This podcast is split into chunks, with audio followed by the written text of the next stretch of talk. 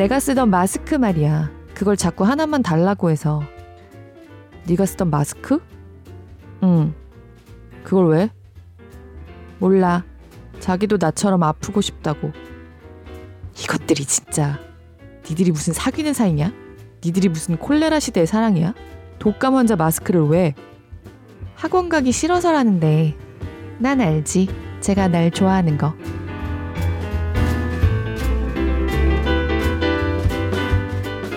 안녕하세요.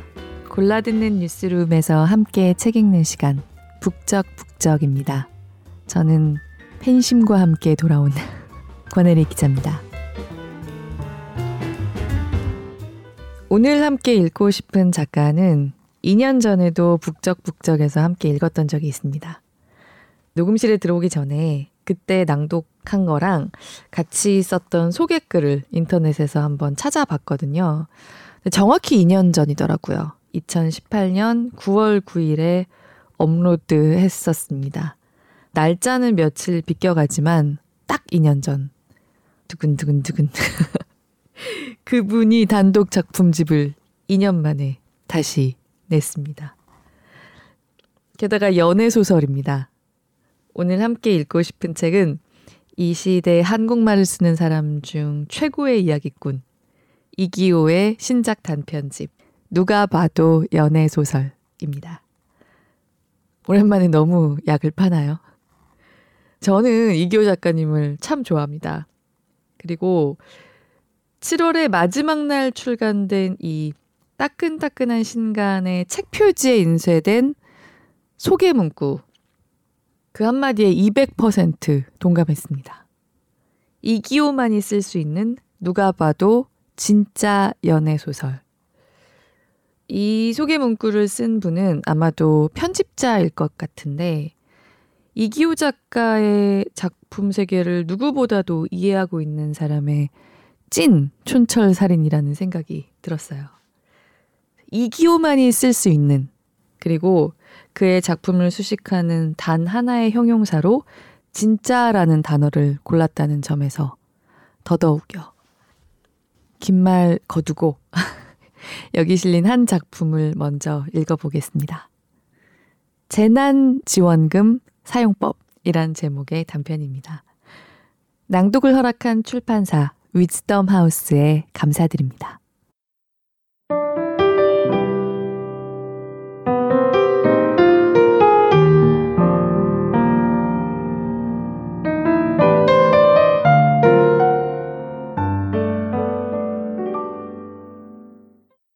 재난지원금 사용법. 넌 날 어떻게 생각해? 성구가 유정에게 물었다. 뭘 어떻게 생각해? 유정은 반찬으로 나온 양념 게장을 우물거리면서 성구를 바라보았다. 그게 왜 우리 예전에 좀 그랬잖아. 성구는 유정의 얼굴을 보지 않으려고 일부러 물컵을 들어 올렸다. 귓불에서 맥박이 뛰는 게 느껴졌다. 귓불아, 나대지 마라. 괜찮다. 괜찮아. 뭘 그랬다고 그래, 우리가? 유정이 밥주발 뚜껑에 앙상한 개 껍데기를 올려놓으며 물었다. 왜 학교 다닐 때 같이 밥도 먹고 도서관도 가고 자취방까지 내가 바르다 주기도 하고 그랬잖아. 성구는 그 말을 하고 나서 목까지 핫핫해지는 걸 느꼈다. 마치 어려운 고백을 이제 막 마친 기분이었다. 그게 또 틀린 말은 아니었다. 카드 회사에서 정부의 긴급 재난지원금 40만 원이 충전되었다는 메시지를 받자마자 성구가 처음 머릿속에 떠올린 것은 새 운동화도 소고기도 아닌 대학 동기인 유정이었다. 왜 뜬금없이 유정이 떠올랐을까? 따지고 보면 아주 뜬금없는 일은 아니었다. 성구는 시시때때로 유정을 생각했다.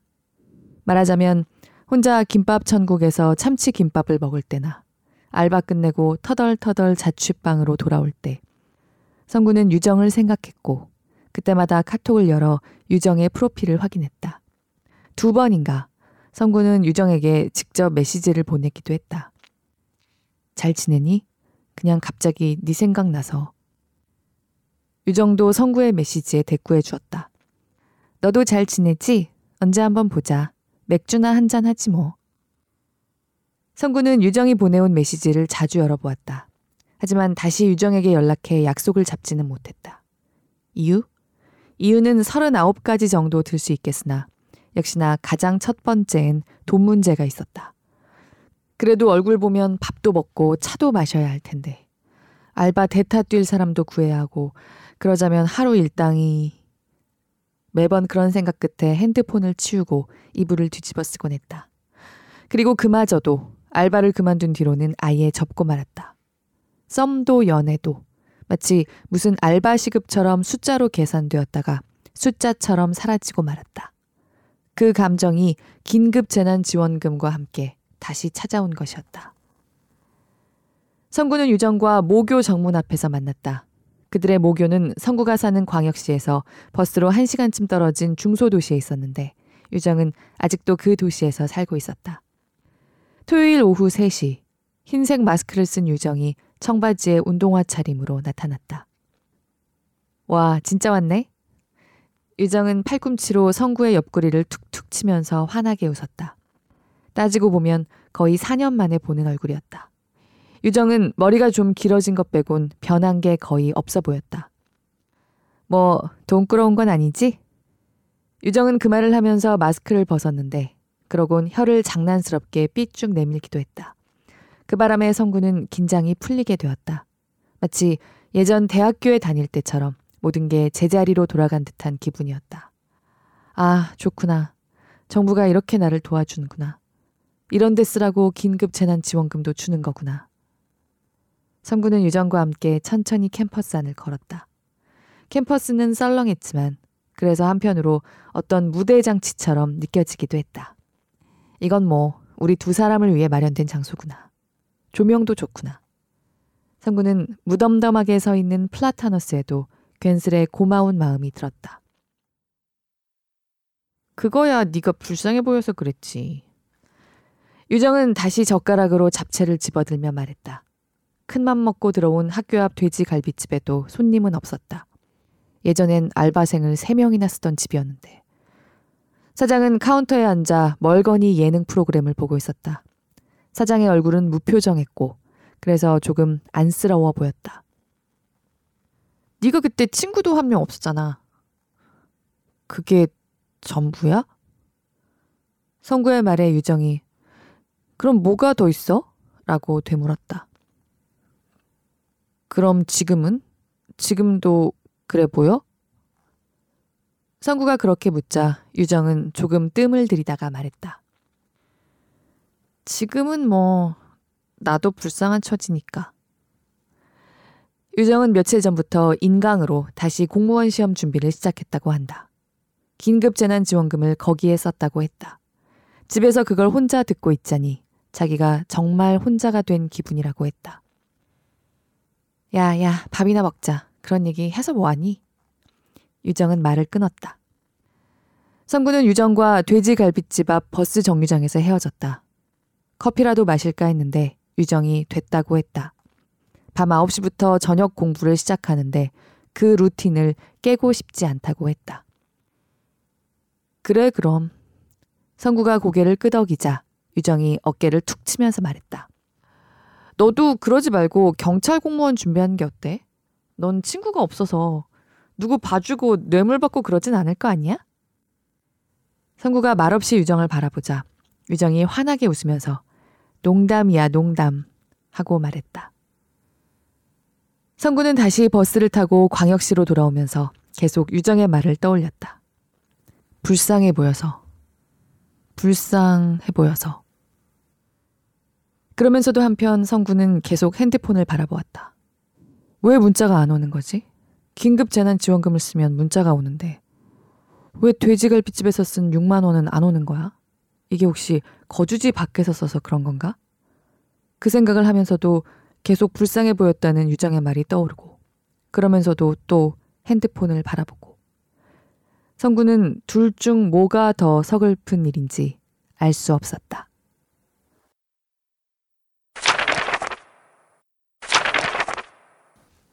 독감. 민규는 도통 일이 손에 잡히질 않았다. 오전 10시부터 회의가 이어졌고 점심엔 신규 렌털 대리점 사장들과 식사 약속이 잡혀 있었다. 국내 굴지의 정수기와 복사기, 에어컨 회사의 광역 총판 운영팀장을 맡고 있는 민규로선 중요한 업무 중 하나였다. 민규는 식사 중간 예은이에게 전화를 걸기도 했다. 하지만 예은이는 전화를 받지 않았다. 민규는 내색하지 않으려 했지만 저도 모르게 툭 물컵을 쏟아 양복 바지를 다 적시고 말았다. 그것이 마치 어떤 징조처럼 그를 더 불안하게 만들었다. 오후 2시가 다 되어서야 그는 본부장에게 양해를 구하고 겨우 회사 밖으로 빠져나올 수 있었다.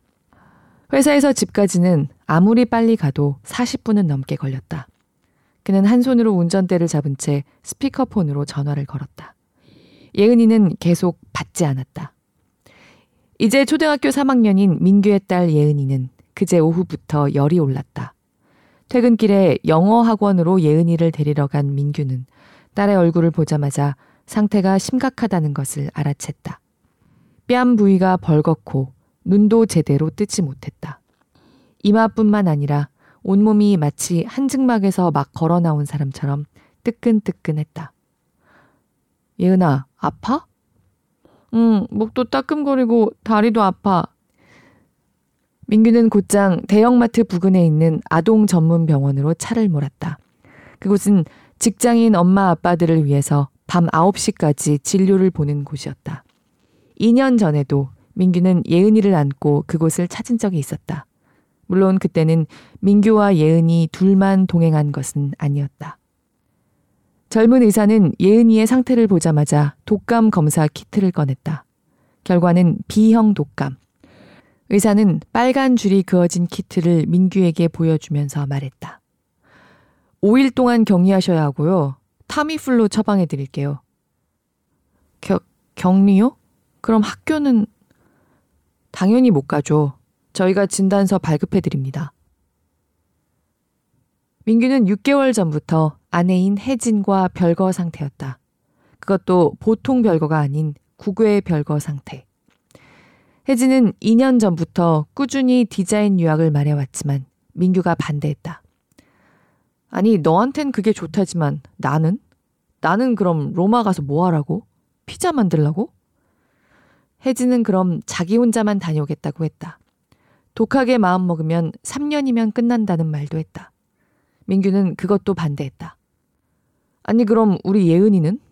넌 정말 너밖에 모르는구나. 말은 그렇게 했지만 민규 또한 혜진에게 그것이 얼마나 좋은 기회인지 잘 알고 있었다. 혜진이 보낸 포트폴리오만으로도 바로 입학 허가가 났을 정도니. 하지만 뭐, 누군 좋아서 정수기 렌털 회사 다니는 줄 아나? 누군 예술할 줄 모르나? 민규는 혜진이 계속 고집을 꺾지 않자 갈 테면 아예 이혼 도장 찍고 가라 며 화를 냈다.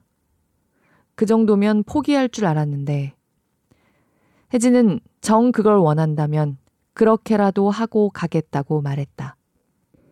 민규는 혜진이 로마로 떠날 때까지 이혼 서류를 내밀진 않았지만 서서히 마음을 굳혀가고 있었다. 우리 딸, 내가 남부럽지 않게 키울 거야. 민규는 자주 그 말을 중얼거렸다. 집에 도착하자마자 민규는 예은이의 이름을 크게 불렀다. 어제는 결근까지 하면서 곁을 지켰지만 오늘은 차마 그럴 수가 없었다. 죽도 사다 놓고 과일도 사다 놓았지만 이제 겨우 초등학교 3학년이었다.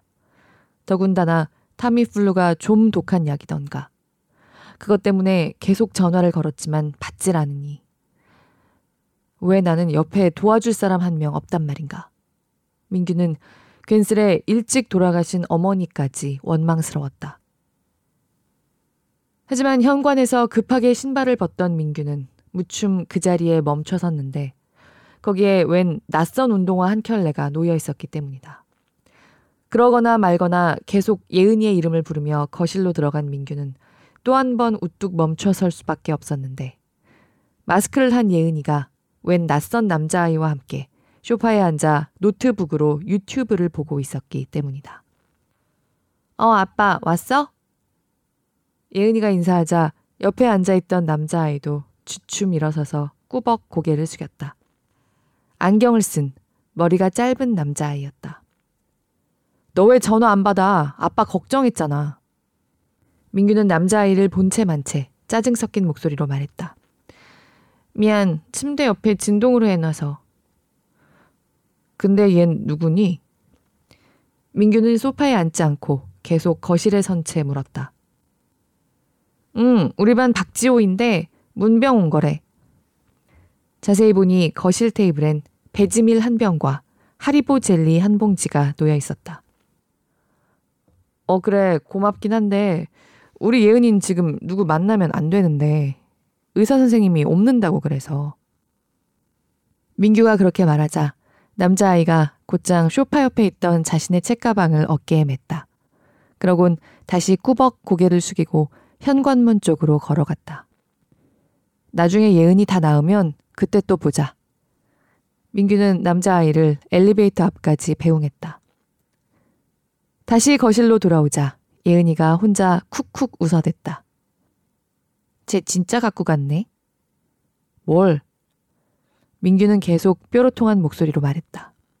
혼자 있으면서 남자아이를 집에 들이다니. 내가 쓰던 마스크 말이야. 그걸 자꾸 하나만 달라고 해서. 네가 쓰던 마스크? 응. 그걸 왜? 몰라. 자기도 나처럼 아프고 싶다고. 이것들이 진짜 니들이 무슨 사귀는 사이냐? 니들이 무슨 콜레라 시대의 사랑이야? 독감 환자 마스크를 왜? 학원 가기 싫어서라는데 난 알지. 제가 날 좋아하는 거. 민규는 계속 혼자 쿡쿡거리며 웃는 예은이를 멀거니 바라보다가 느닷없이 아내의 얼굴이 보고 싶어졌다. 언젠가 민규도 그랬던 시절이 있었다.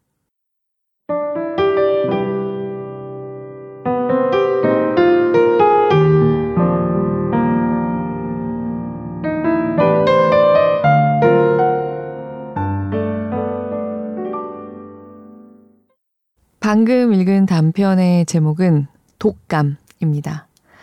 이 얘기 참 귀엽죠? 정말 누가 봐도 연애소설 아닙니까? 이기호 작가님은 아직은 코로나에 대해서는 입을 떼지 못하겠다고 고민하고 계신 게 아닌가 싶기도 해요.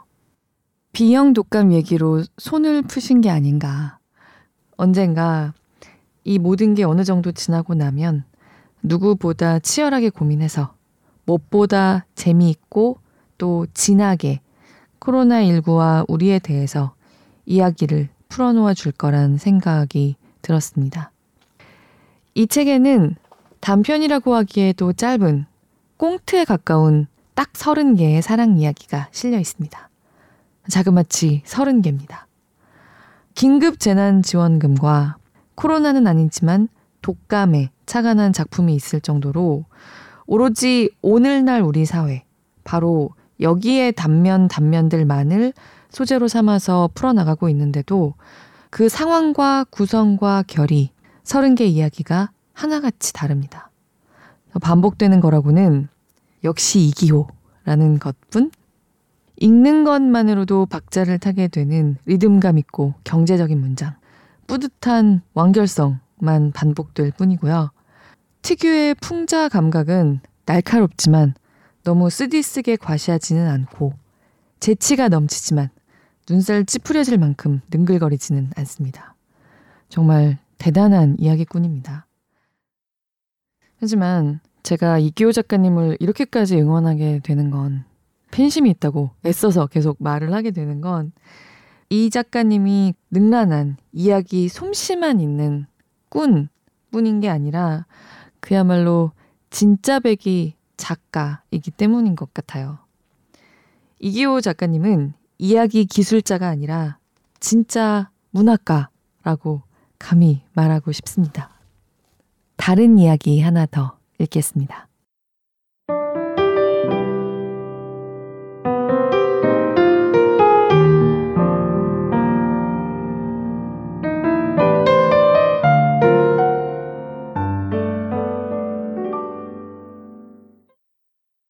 학자의 사랑. 정 교수 부인이 암이래. 함께 점심을 먹던 영문과 최 교수가 아무렇지도 않게 말했다.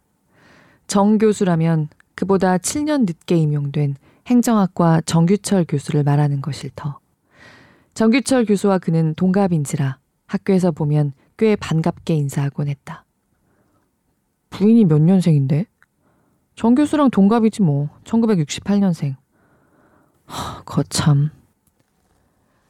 정규철 교수가 얼마나 어렵게 학위 공부를 한 후 대학교에 자리를 잡게 되었는지 알만한 사람은 다 알았다. 가난한 집안의 장남으로 태어나 남들보다 늦게 대학에 들어갔고 또 거기에서 학생 운동을 하다가 잠깐 구속된 전력이 있는 사람이었다. 이후 낮에는 출판사에 다니면서 계속 대학원을 다녔고 나중엔 그의 아내가 보험회사 세일즈를 하면서 뒷바라지를 했다고 들었다. 정 교수의 아내는 남편이 학교에 자리를 잡은 뒤에도 몇 년간 보험회사 일을 놓지 않았는데 그래서 그와 몇몇 교수들도 암보험과 실손보험 같은 걸 들어주기도 했다. 작년인가. 정 교수가 대출을 많이 받긴 했지만 난생 처음 자기 명의의 아파트를 구입했다고 쑥스럽게 말하는 것을 들은 기억도 있었다. 정 교수가 얼마 전에 부인이랑 처음으로 도쿄에 갔다 왔는데 그것도 다 그것 때문이래. 도쿄는 왜? 신혼여행도 못 가봤는데 그래도 어디 외국에라도 꼭 가고 싶다고 해서. 그 환자한테 비행기 타는 게 안 좋을 텐데. 최 교수와 헤어져 자신의 연구실로 돌아온 그는 제일 먼저 근처 종합병원 건강검진센터를 검색했다. 덜컥 겁이 났던 것이다. 자신이야 학교에서 매년 의무적으로 건강검진을 받지만 아내는 그렇지 않았다. 아내의 나이는 이제 우리 나이로 정확히 50. 장모님도, 처이모도 암투병 병력을 가지고 있었던지라 아내 역시 조심해야 한다는 말을 처남에게 들은 기억이 있었다. 가뜩이나 요새 아내 혈색도 안 좋아 보이고 살도 더 빠진 것 같았는데. 그는 가장 고가의 검진 코스를 선택했다. 그것이 자신의 사랑의 크기라고 생각했기 때문이다. 검진 날 오전, 그는 아내와 함께 병원에 동행했다. 아내는 전날까지도 취소하면 안 되느냐고, 자기는 아픈 곳 없다고 계속 말했지만 그의 고집을 꺾을 순 없었다. 검진은 기본 신체 계측에서부터 시작해서 혈액과 흉부 X선, 복부 초음파 순으로 이어졌는데 그때마다 그는 진료실 밖 복도 대기석에 앉아 기다렸다. 깜빡하고 아무런 책도 들고 오지 않은 것이 그를 조금 불안하게 만들었다. 그는 말 그대로 활자 중독증을 지닌 사람이었다. 그는 남들처럼 텔레비전도 보지 않았고 인터넷 뉴스를 들여다보느라 시간 낭비도 하지 않았다. 가끔 동료 교수들과 점심은 함께 먹었지만 따로 저녁 약속을 잡는 법은 없었다. 늘 제 시간에 퇴근해서 가족과 함께 저녁을 먹은 후 서재에 들어가는 것. 그것이 그를 평안하게 만들어 주었다. 그는 책을 통해서 세계를 이해할 수 있다고 믿었고, 인생의 부족한 부분을 채울 수 있다고 확신했으며, 더불어 사랑 또한 배울 수 있다고 자신했다. 그는 플라톤과 랭보와 줄리아 크리스테바의 저작을 읽으면서 사랑이란 충만이 아닌 결핍이라는 것을 깨닫게 되었고, 그것이 행복이 아닌 고통이라는 것 역시 알게 되었다. 그는 그런 시선으로 아내를, 타인을 바라보고 해석하고자 노력했다. 때때로 그는 아내를 보면서 눈살을 찌푸릴 때도 있었는데 그건 아내의 속물적 욕망을 마주할 때였다. 여러 책의 저자들이 말한 것처럼 그건 그냥 타인의 욕망을 아무 생각 없이 받아들이는 것이니까. 그는 그 모습이 어쩐지 게을러 보이기까지 했다. 검진은 오후 늦게 끝났다. 그는 아내를 조수석에 태우고 집으로 향했다. 한참을 아무 말 없이 앞 유리창만 바라보던 아내가 불쑥 물었다. 겁나요? 뭐가요? 그는 아내에겐 항상 존댓말을 썼다. 내가 암에 걸렸을까봐 겁나냐고요. 아내는 차분한 목소리로 계속 물었다. 겁나죠. 그럼 우리 삶이 많이 변하게 될 테니까요. 아내는 그의 말에 한동안 대답을 하지 않았다. 차 안에는 조용한 클래식 음악이 흐르고 있었다. 집에 거의 도착했을 때쯤 그의 아내가 말했다. 나는 당신이 겁내지 말고 화를 냈으면 좋겠어요. 아내는 그 말을 끝으로 다시 침묵을 지켰다. 그는 아내가 무슨 뜻으로 그런 말을 했는지 고민해 보았지만 좀처럼 머리에 떠오르는 것은 없었다. 그 말은 책에서 보지 못했기 때문이다. 아내의 검진 결과가 나오기 하루 전날, 그는 학교 복도에서 우연히 정 교수를 만났다. 정 교수, 최 교수한테서 소식 전해 들었어요. 사모님이. 최 교수도 참. 네, 암이래요. 유방암 3기. 정 교수는 아무렇지도 않게 말했다. 거 고생이 많으시겠네요. 그는 최대한 예의를 갖춰 말했다. 고생은요 뭘. 고생이야 늘 하던 거고 달라진 것도 별로 없습니다. 그래도 병간호라는 게 그게 보통 일이 아닐 텐데. 그냥 아내와 함께 대화하는 시간이 좀 부족해서 화가 날 뿐이지 뭐 다른 건 없어요. 정 교수는 그 말을 끝으로 인사를 한 후 가던 길을 갔다. 그는 멀어져 가는 정 교수의 뒷모습을 바라보며 한참 동안 서 있었다. 그는 정 교수의 말도 무슨 뜻인지 잘 알아들을 수가 없었다. 왜 아픈 사람 힘들게 굳이 말을 하려고 하는 거지? 그는 골똘히 그 말을 생각했으나 답을 찾을 순 없었다. 오후가 저물고 있었다.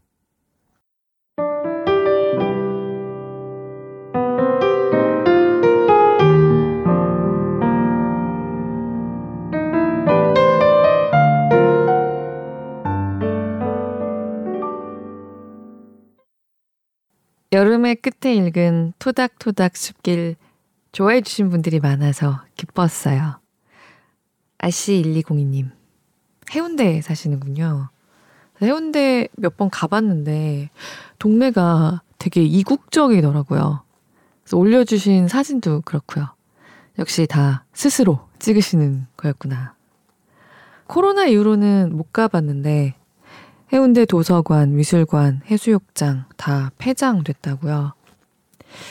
어려운 이때 제 목소리가 큰 힘이 됐다고 말씀해 주셔서 제가 고맙습니다. 걱정해 주신 것도 너무 감사하고요. 봉산 편백나무 숲길 사진 올려주신 분지 지역 태생님도 고맙습니다. 이번 주 북적북적 집안에서 들었으면 엉덩이가 들썩이며 몸부림쳤을 텐데 아침 산책하면서 들어서 암시롱 안 했습니다. 라고요. 고맙습니다. 누가 봐도 연애 소설에 담긴 서른 편의 사랑 이야기, 사랑 꽁트는 테마도 모두 다르지만요. 그래도 몇 편씩에 걸쳐서 은근히 반복되는 경향은 두 가지 정도 보입니다. 첫 번째는 이 작가님 특유의 나부터 잘하자 정신이랄까요? 이기호 작가는 자신의 남자 주인공들을 통해서 자기 연민하지 않습니다. 연민은 바깥으로, 자신은 성찰을 합니다. 자기 성찰하고 반성하는 척 하면서 결국 자기 연민. 그러지 않고 스스로에 대해서는 자신의 남자 주인공들에 대해서는 함부로 면죄부를 주지 않습니다. 내가 하면 로맨스, 남이 하면 불륜이 아니라 내가 하는 게 불륜이고 내가 하고 있지 않은 저게 내가 충분히 이해하고 있지 못할지도 모르는 저쪽이 로맨스가 아닐까. 너스레를 떨면서도 끊임없이 되새김질 하는 것. 이게 바로 이기호 작가의 진짜 진짜 진짜 남다른 점이 아닌가 저는 생각합니다. 두 번째는 소외되고 밀려난 노인들의 서로를 보듬는 애정에 대한 따뜻한 시선입니다. 이 책에서 가장 낭만성이 부여되어 있는 건 노인들의 사랑 이야기입니다. 마지막 단편으로 그 중 하나를 읽고 오늘 낭독을 마칠까 합니다. 더 이상 화려하지도 찬란하지도 않고 육체적인 힘이나 아름다움은 이미 쓰러졌다고 할 수 있는 상태의 사람들 사이에서 피어나는 연애감에 이 작가님은 제일 욕심내서 로맨스를 버무려 줍니다. 이보다 훨씬 유행 타고 폼나고 시류를 타는 작업을 할 수도 있는 요즘 스타일의 재능이 있는 분이지만 껍데기가 모두 낡았을 때 비로소 보이는 진짜 사람의 마음에 대한 희망 같은 것. 그런 걸 희망하고 고민하고 펼쳐내는데 자신의 이야기꾼으로서의 재능과 노력을 씁니다. 언제나 지금, 바로 여기를 고민하되 늘 본질을 향해 가지 않을 수 없는 마음의 사람인 것. 이게 바로 이기호만의 어떤 점, 이기호만이 하고 있는 작업이 아닌가 해요. 이 연애 소설들의 생살에는 사랑이라는 말 안팎에 숨어 있는 이 모든 삶들에 대한 깊은 연민이 배어납니다. 어떤 스타일리시한 사랑 이야기보다 저는 믿고 읽었습니다. 마지막 작가의 말에 다다랐을 때, 아, 역시 이기호다운 작가의 말이라고 생각했습니다. 여기서 반만 읽을게요. 세상 모든 소설은 다 연애 소설이라고 하던데 나에게 그건 연애라는 단어에 방점이 찍힌 말이라기보단 소설을 쓰는 마음에 대한 가르침으로 들린다. 소설을 쓴다는 것은 누군가를 그리워하고 아끼는 마음이 절반이니까. 나는 누군가를 미워하는 마음으로 소설을 쓴다는 사람을 본 적 없거니와 누군가에게 복수하기 위해 이야기를 짓는다는 사람도 만나본 적 없다. 그런 마음으로 소설을 쓰다 보면 다 망해버리고 마니까. 그건 그냥 결말이 정해진 이야기이니까. 장소든 시간이든 단어든 아끼는 사람이 글을 쓴다. 매일 글로 쓰다 보면 아끼는 마음이 들게 된다. 저 오늘 너무 팬심으로 점철된 낭독을 했죠. 하지만 정말 누가 봐도 재밌지 않겠습니까? 이렇게 재밌고 진한 이야기들이 피가 뜨거운 사람이 쓴 이야기가 26개나 더 들어있는 책입니다. 모두 함께 읽진 못하니까 혹시 찾아보신다면 제 팬심을 좀 더 양해해 주실 거라고 생각해요. 들어주시는 모든 분들 늘 깊이 감사드립니다. 일요일엔 북적북적 해요.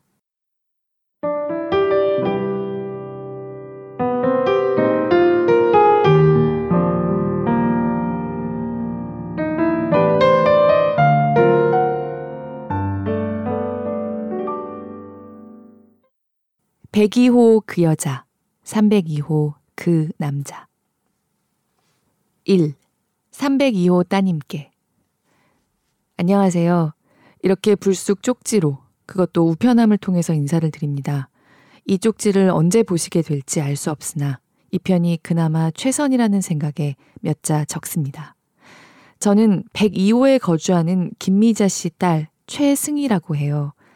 302호 어르신께서 저희 엄마를 김여사라고 부르셨다고 하니까 아마 따님께서도 들은 적 있을 거라고 생각합니다. 저희 엄마는 302호 어르신을 박 선생님이라고 부르셨어요. 이야기도 맛깔나게 잘하시고 아는 것도 많으시다고 저에게 슬쩍 말씀하신 적이 있었어요. 그땐 저도 그냥 그러려니 생각하고 말았고요. 사실 저희 엄마는 2주 전에 오른쪽 다리 골절상을 입어 병원에 입원 중이세요. 일은 넘은 어른한테 골절상이 얼마나 위험한지는 말씀드리지 않아도 잘 아실 거예요. 젊은 사람들처럼 뼈도 쉽게 붙지 않아서 그때부터 지금까지 계속 병원 침대에 누워 계시기만 해요. 서울에 사는 오빠들은 소식을 듣자마자 내려왔지만 바로 짜증부터 내더라고요. 아니, 무릎도 성차는 양반이 계단을 왜 올라갔냐고. 그것 때문에 일부러 빌라 1층을 얻어들이지 않았느냐고. 네, 그건 오빠들 말이 맞아요. 저희 엄마는 14년 전인 환갑 때 아버지와 이별하셨거든요. 아버지가 췌장암으로 돌아가시고 그때부터 쭉 혼자 고향 집에서 지내셨어요. 오빠들과 제가 중고등학교 시절을 모두 보낸 2층 집이었는데 엄마 혼자 지내기엔 너무 넓고 추운 집이긴 했어요. 그래서 오빠들이 엄마 무릎을 핑계로 이곳 읍내 3층짜리 빌라 1층에 집을 얻어들인 거예요. 시장도 가깝고 경로당도 근처니까 마실 나가기도 편하고 또 근처 소도시에 사는 제가 와보기도 편하겠다 생각해서 겸사겸사 이사한 거였죠. 그런 엄마가 계단에서 나뒹굴었다고 하니까 오빠들 속도 상하긴 상했겠죠. 저는 처음부터 눈치채고 있었어요. 엄마가 매일매일 박 선생님한테 찾아간다는 것을요. 엄마가 언젠가 그런 말을 한 적 있었거든요. 경로당에서 매일 얼굴 보던 박 선생님이 허리를 삐끗한 뒤부턴 집 안에만 누워 계신단다. 딸이 한 명 있긴 한데 어린 손자 셋을 키우느라 제대로 와보지도 못하는 눈치더라. 간병인이 일주일에 두 번씩 온다는데 그러니 사는 게 오죽할까. 그때부터 엄마가 매일 한 번씩 302호 박 선생님 댁에 찾아가서 식사를 챙겨드린 것 같아요. 제가 몇 번 연락 안 하고 엄마 집에 찾아간 적이 있었는데 그때마다 밤 9시가 넘어서야 들어오시더라고요. 한 손에 차나비니 빈 반찬통이니 하는 것을 든 채로 말이죠. 제가 계속 모르는 척 하다가 이번에 병원에서 싫은 소리를 좀 했어요.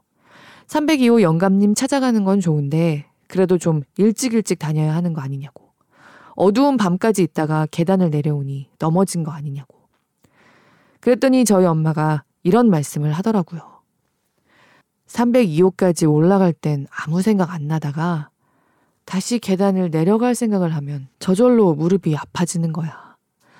젊은 너희들은 모르겠지만 늙은이들 무릎이라는 게 계단을 올라갈 때보다 내려갈 때 더 아프거든. 그래서 한 시간이고 두 시간이고 더 있다 보니까 그렇게 된 거지 뭐. 저희 엄마는 병원에 누워 계시면서도 계속 박 선생님 식사 걱정을 하시더라고요. 오빠들한텐 내색하지 않고 조용히 저한테 부탁하셨어요. 박 선생님 반찬 몇 가지 챙겨드리라고요. 엄마 다친 게 서운해서 그러지 않으려고 했는데 사실 그건 박 선생님 잘못은 아니잖아요. 그래서 엄마 말씀대로 고구마 줄기 묻힌 거하고 오이 소박이 조금 해서 찾아갔는데 아무리 초인종을 눌러도 계속 묵묵부답이더라고요. 전화번호를 아는 것도 아니고 해서 이렇게 우편함에 쪽지를 남겨둡니다. 혹시 박 선생님께 무슨 일이 생긴 건 아닌지 걱정이네요.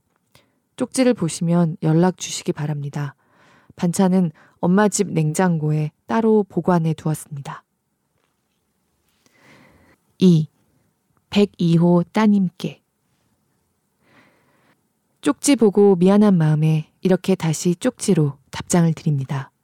저는 302호 박승호 씨 딸 박유정이라고 합니다. 저도 물론 102호 김 여사님을 예전부터 알고 있었고요. 하지만 따로 감사의 인사를 전하진 못했습니다. 그 점 죄송하게 생각합니다. 사실 저는 일주일 전부터 계속 서울에 있는 병원에 가 있었습니다. 아버지가 거기 종합병원 중환자실에 계셔서요. 사흘 전부터는 아예 면회도 안 되고 담당 의사로부터 마음의 준비를 하라는 말도 들은 처지입니다. 김 여사님께서 저희 아버지가 허리가 안 좋아서 누워 있는 거라고 하셨는데 그건 사실이 아닙니다. 저희 아버지는 1년 전에 폐암 판정을 받으셨어요. 제가 바로 수술도 하고 항암 치료도 시작하자고 했지만 아버지가 거부하셨죠. 여든 가까이 되었는데 수술할 힘도 항암 치료 받을 체력도 안 된다. 그냥 조용히 있게 해다오. 그러곤 마실도 나가지 않고 가만히 집안에만 누워 계시더라고요. 제가 찾아가도 본체 만체 하시고. 유일하게 김 여사님하고만 이야기하고 지내신 것 같아요. 김 여사님도 아버지가 암이라는 것을 알고 계셨더라고요. 그래서 늘 아버지 주무실 때까지 옆에 계셔 주시고 그랬나 봐요. 아버지가 중환자실에 입원하기 전에 병원에서 검사받으면서 수첩에 무언가를 겨우 간신히 쓰신 다음 저한테 주셨거든요.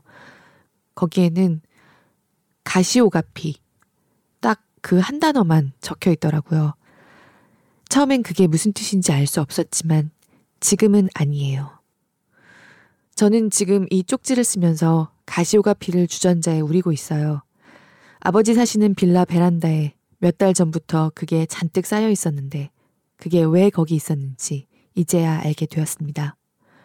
그게 무릎 관절에 좋다는 말을 듣고 아버지가 어렵게 시장에 나가 조금씩 조금씩 사오신 모양이에요. 직접 전해드려야 할 텐데 여의치 않으면 경비실에 맡겨두겠습니다. 김 여사님께는 어서 빨리 쾌차하시길 바란다는 말씀을 꼭 전해 주시면 감사하겠습니다. 그리고 저희 아버지 소식은 전하지 마셨으면 해요. 나중에 제가 따로 찾아뵙도록 하겠습니다. 그럼 이만 줄일게요. 모두 아무도 아프지 않았으면 좋겠습니다.